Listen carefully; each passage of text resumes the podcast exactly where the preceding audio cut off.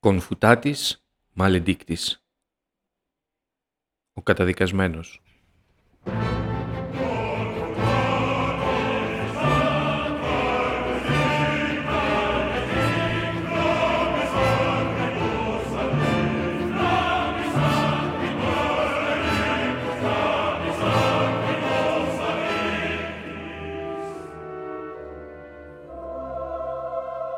Από το Requiem του Μότσαρτ ένα μνημείο της ανθρώπινης διάνοιας απέναντι στο διανόητο του θανάτου.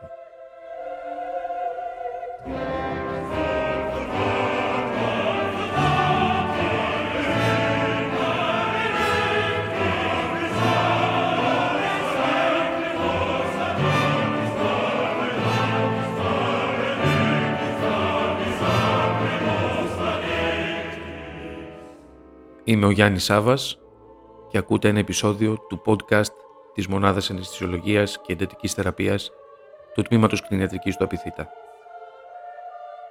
Όπως ίσως έχετε διαπιστώσει, καθυστερήσαμε να ανεβάσουμε νέο επεισόδιο αυτού του podcast λόγω των τραγικών γεγονότων της επικυρότητα.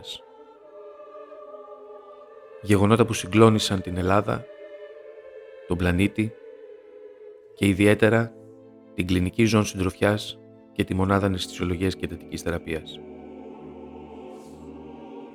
Όσο μεγαλώνουμε, τόσο περισσότεροι άνθρωποι αγαπημένοι φεύγουν από κοντά μας. Πολλοί φεύγουν πρόωρα και στεκόμαστε με δέος απέναντι στο θάνατο. Είναι σαν να βαδίζουμε σε ένα ναρκοπαίδιο. Δίπλα μας κι άλλοι άνθρωποι κάποιοι από αυτούς ξαφνικά πατούν μια νάρκη και εξαφανίζονται. Και κάθε φορά που κάνουμε το επόμενο βήμα μας, λέμε ευχαριστώ που δεν πάτησα κι εγώ μια τέτοια νάρκη. Βέβαια, όλοι ξέρουμε ότι κάποια στιγμή θα πατήσουμε τη δική μας νάρκη. Και βαδίζουμε. Και συνεχίζουμε σε αυτό το μονοπάτι της ζωής.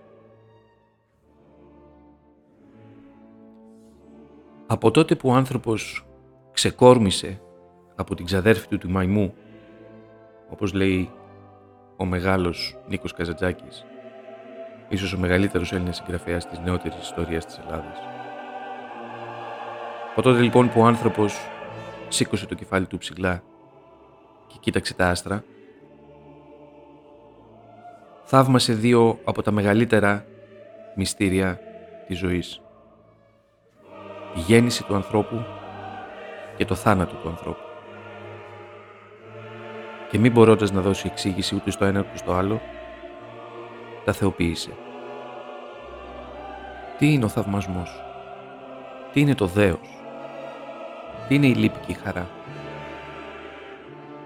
Ξέρετε, είμαστε τυχεροί στις μέρες μας που η σύγχρονη νευροεπιστήμη μπορεί να δώσει κάποιες εξηγήσεις σε αυτά τα φαινόμενα μπορεί να περιγράψει αδρά πώς οι ύλη, τα άτομα, όταν φτάσουν έναν υπερβολικό βαθμό πολυπλοκότητας στις αλληλεπιδράσεις τους, μπορούν να παράγουν πνεύμα, διάνοια, συναισθήματα.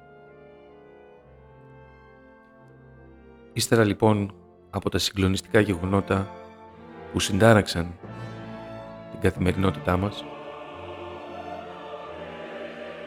ύστερα από την περισυλλογή, ύστερα από τα δάκρυα, τα πολλά δάκρυα που δυστυχώς δεν μπορούν να ξεπλύνουν εύκολα την ψυχή από τον πόνο, συνεχίζουμε. Και συνεχίζουμε βαδίζοντας το ίδιο μονοπάτι της γνώσης, σταθερής στις αξίες της μονάδας μας, που είναι ο ορθός λόγος και η αμφισβήτηση των πάντων. Συνεχίζουμε προσπαθώντας να προσεγγίσουμε όσο γίνεται περισσότερο την αλήθεια. Το αιώνιο φως. Lux Eterna